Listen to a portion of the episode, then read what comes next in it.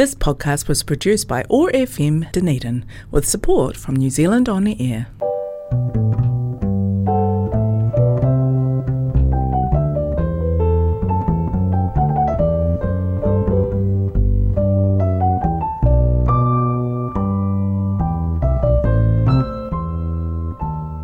Uh, kia ora. My name is Kerry Enright, and uh, I'm the minister, one of the ministers of Knox Church in Dunedin, and it's my privilege and delight to lead our worship today, Te Ratapu o Te Rangimārie Peace Sunday, Sunday the 8th of August 2021. As I say, it's uh, regarded in the church's year worldwide as uh, Peace Sunday because this is the Sunday nearest the 6th of August, the day on which an atomic bomb was dropped on Hiroshima in 1945, followed just three days later by the bombing of Nagasaki. So today we're going to focus very much on the gift and call of Christ to the ministry of reconciliation that grows out of the theme of uh, peace, Peace Sunday.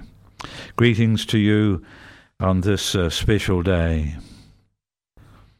And so we begin with uh, a prayer. Let us pray. Just and merciful God, you speak through the prophets, challenging us to seek peace rooted in justice. Help us to hear your urgent call. Loving God and Jesus, you change our lives for good, challenging us to work for reconciliation. Help us to see your way of truth and love. With us, God, your Holy Spirit moves us to action, challenging us to live the good news. Help us to respond wholeheartedly, here and now, to say yes. Amen. Well, I want to focus very much today on peace in Aotearoa, New Zealand. And one of the great hymns of New Zealand, almost our kind of Christian anthem, is Shirley Murray's hymn, Where Mountains Rise to Open Skies. We're going to hear it sung by the choir of the Wellington Cathedral of St. Paul, Where Mountains Rise to Open Skies.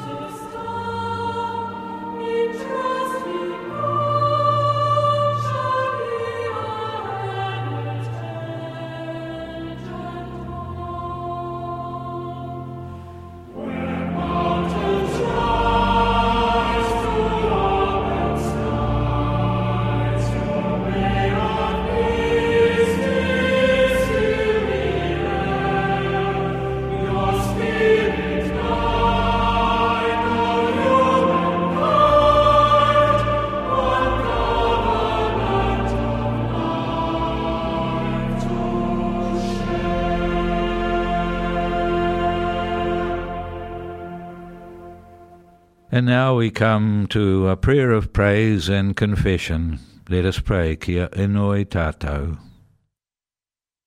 God of the singing tui and the risky kiraru, of the soaring hawk and the gliding albatross. God of Aotearoa, we praise you. The air flows, the winds propel, the creatures of the air accompany us. And through them we recognize the wonder of your spirit, your breath, your movement in creation and in our lives. God of Aotearoa, we praise you.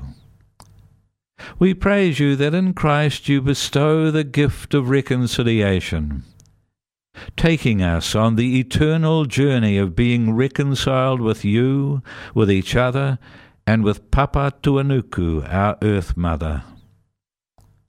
We acknowledge before you our struggles on that journey, the times we're not at peace, the times we cannot stand each other, the times we let injustice endure too long. Forgive us, we pray. Great Spirit of God, come from the four winds to lift us again, to fill our wings, to enable us to reach toward each other in gentleness and with courage, as ministers to each other of reconciliation. In Christ we pray. Amen. As I take up the theme of reconciliation, I want to uh, speak a wee bit personally, something I normally don't do in this uh, service. But I want to say a wee bit about why the theme of reconciliation. Before I was a minister, I used to be a lawyer, a lawyer who would appear every day in court. Among other things, nearly every week I would appear for children and young people in what was called in those days, long ago, the Children and Young Persons Court. Just before that time, before I was a lawyer, I'd been converted to faith in Jesus Christ. And I had come to experience love and acceptance in a way that changed my life and the direction of my life. Now, the contrast between what I saw young people experiencing in court and what I was experiencing in church began to affect me. And I felt that our nation was becoming more punitive and more judgmental and more divided. And part of that division, evident in the courts in which I appeared, was between Maori and Pākehā. What I saw did not reflect what I believed about society or humankind in light of the gospel of Jesus Christ. And it was from that tension that I began to experience a call to the ministry of word and sacrament. It was a call to keep working on reconciliation in our nation of Aotearoa, and it's a call that remains with me to this day. I've been a minister now for nearly 40 years, and so that's why I've chosen today's theme the ministry of reconciliation. We're going to hear now uh, a singing of He Honore, He uh, which is a prayer for our country, for our nation of Aotearoa. Let's listen now. want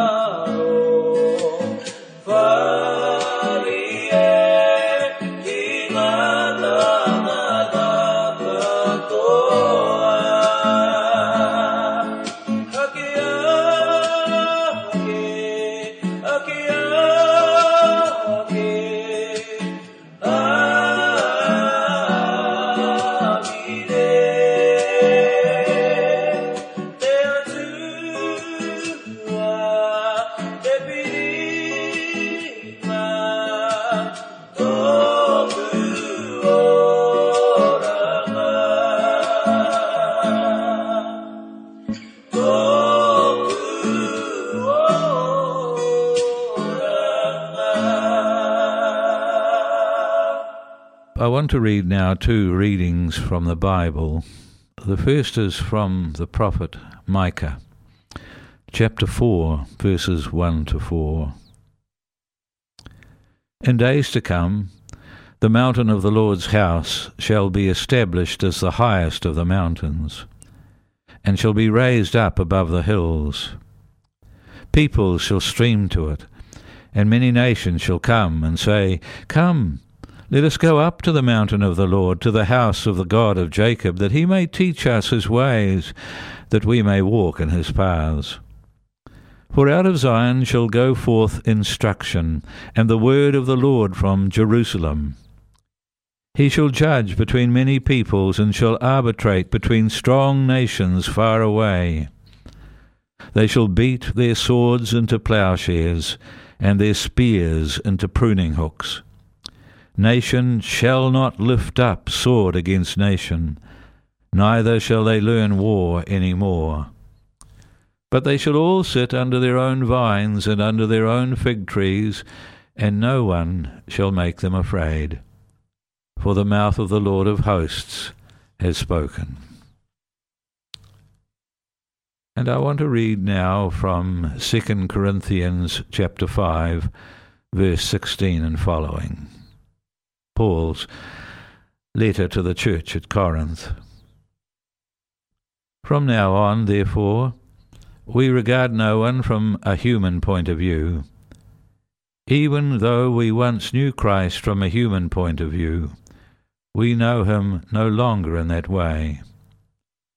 So if anyone is in Christ, there is a new creation. Everything old has passed away. See, everything has become new. All this is from God who reconciled us to himself through Christ and has given us the ministry of reconciliation. That is, in Christ, God was reconciling the world to himself, not counting their trespasses against them, and entrusting the message of reconciliation to us. So, we are ambassadors for Christ, since God is making his appeal through us. We entreat you, on behalf of Christ, be reconciled to God. Thanks be to God for these readings from the Scriptures. To God's name be praise. And so now I want to reflect uh, particularly on the second reading. Well, last Sunday afternoon, the government apologised for the dawn raids in the 1970s. I wonder if you managed to see it on television or somewhere else, what an event it was. The sounds were played of police dogs barking, of demands to surrender. We heard the bashing in of doors and of children crying. And then after the sounds, we saw the ritual of ifoga the placing of the mat over the Prime Minister's head, then the lifting of the mat and the exchange of mats and the embracing. And there was singing and praying, there was honest speaking and there was resolve, there was drama and speeches and feeling. The Bible was read, a sermon was preached. And there were these words from our Prime Minister the government expresses its sorrow, remorse, and regret that the dawn raids and random police checks occurred, and that these actions were ever considered appropriate. Our government conveys to the future generations of Aotearoa that the past actions of the Crown were wrong, and that the treatment of your ancestors was wrong. We convey to you our deepest and sincerest apology. It was an action of repentance, of forgiveness, and of reconciliation, It was another step on a journey. It sounded a bit like what Paul said to the church at Corinth. God reconciled us to himself through Christ and has given us the ministry of reconciliation, entrusting to us the message of reconciliation. So, the gift of the ministry of reconciliation, then, an amazing gift. The capacity to heal broken relationships, severely broken relationships, strained relationships. A gift that comes from a power beyond ourselves, that doesn't originate in us, but we can enter into it with humble hearts and open hands and courage. It's a gift if we dare receive it. It's a gift that flows from God reaching towards the world, towards us, towards all peoples, and drawing us into a life giving relationship with God. God not, not counting all the ways we have trespassed against God. The gift of the ministry and message of reconciliation. Here's a gift for each of us, for all of us, and it's rooted beyond our own failures and triumphs in trying to relate to each other. Let me quote from Miroslav Volf of Yale. Because reconciliation between God and humanity is at the heart of the gospel we proclaim, reconciliation between human beings, estranged on account of injustice, deception, and violence, must be at the centre of the mission we pursue. This difficult task of reconciliation should command our imagination, our intelligence, and our resources and South African John de Gruchy identifies four distinct but interrelated ways of speaking about reconciliation. The first refers to a restored relationship between God and humankind. Secondly, the interpersonal refers to the relations between individuals. Thirdly, the social refers to the reconciliation between alienated communities on a local neighbourhood level. And finally, the political refers to projects such as the process of national reconciliation in South Africa and Northern Ireland. But today I want to bring this ministry of reconciliation home to New Zealand. Vincent O'Malley has written a book on the Waikato War. It's a significant book and a large book, over 600 pages. O'Malley believes that the war that has had most impact on our nation is not the First World War or the Second World War, but the Waikato War. And the date that marked out our future as much as any date was the 12th of July, 1863. On that day, General Cameron led Crown troops across the Mangatawhiri stream into the Waikato to begin the war the 12th of July, 1863. Now, for the size of our nation at the time, Governor Grey had the largest army in the whole empire. So, why is the 12th of July so important? Well, if the Treaty of Waitangi marked the constitutional establishment of our nation, the Waikato War marked the social and economic cleaving of our nation. The invasion of the Waikato was our country attacking our own people. The crossing of that stream was the cleaving of the body of our nation, a cleaving between Maori and Pākehā we are still working to overcome. Now, why was the Waikato invaded? Well, in the 1850s, Maori leaders could see how land was being sold without order or fairness they could see that as more and more immigrants arrived, there was growing disorder among Maori. Some Maori leaders had been to Britain and saw how the king there brought order. Among others, Wiremu Tamihana from near Matamata proposed the establishment of a kingship among Maori in New Zealand. Now, Tamihana was a Christian convert, as were many of the leaders of that time.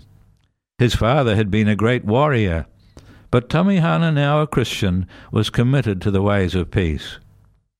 Well, tribal leaders met and talked, and they persuaded Potatau Te Wherowhero to become king. After two years, he was followed by his son King Tawhiao.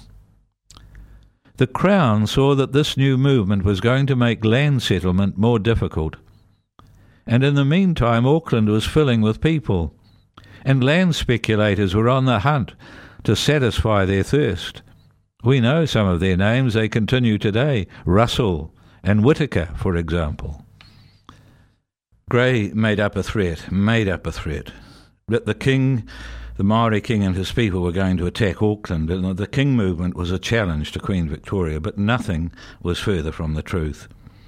In long letter after long letter, Tamihana tried to explain what the Kingitanga was about, that it was committed to protecting the settlers as long as they didn't try to occupy the Waikato. For example, Te had built a house near what is now the Auckland Museum precisely to protect Pākehā. Waikato Maori were providing Auckland with food, without which the people of Auckland would have starved. The economy at the time was flourishing, with trade between Maori and Pākehā, between the Waikato and Auckland, continuing to grow. Many Pākehā lived safely, protected by Maori. So Grey and other leaders made up a story in order to take land, and they succeeded. Once the Mangatawhiri stream was crossed, the Crown troops moved south with a series of battles until the atrocity in the township of Rangiaowhia. Crown and Maori had agreed that Rangiaowhia would be a haven, a township for non combatants, but women and children and old men were burnt alive and killed there. And then the Crown began the process of confiscating the land of people they categorised as rebels.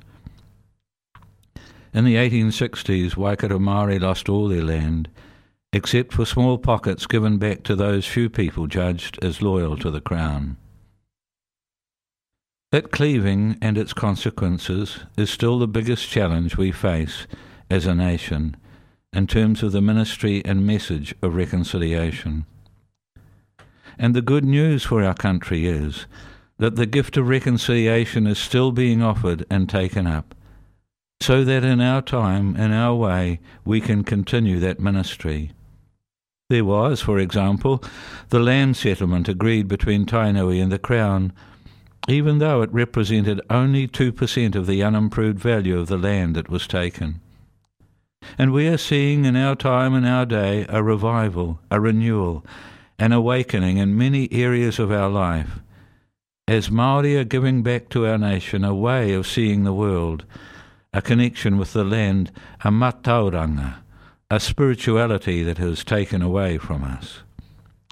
This gift, this take, is for us as Christians especially to pick up.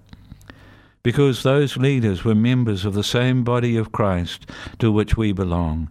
They were followers with us of Jesus Christ.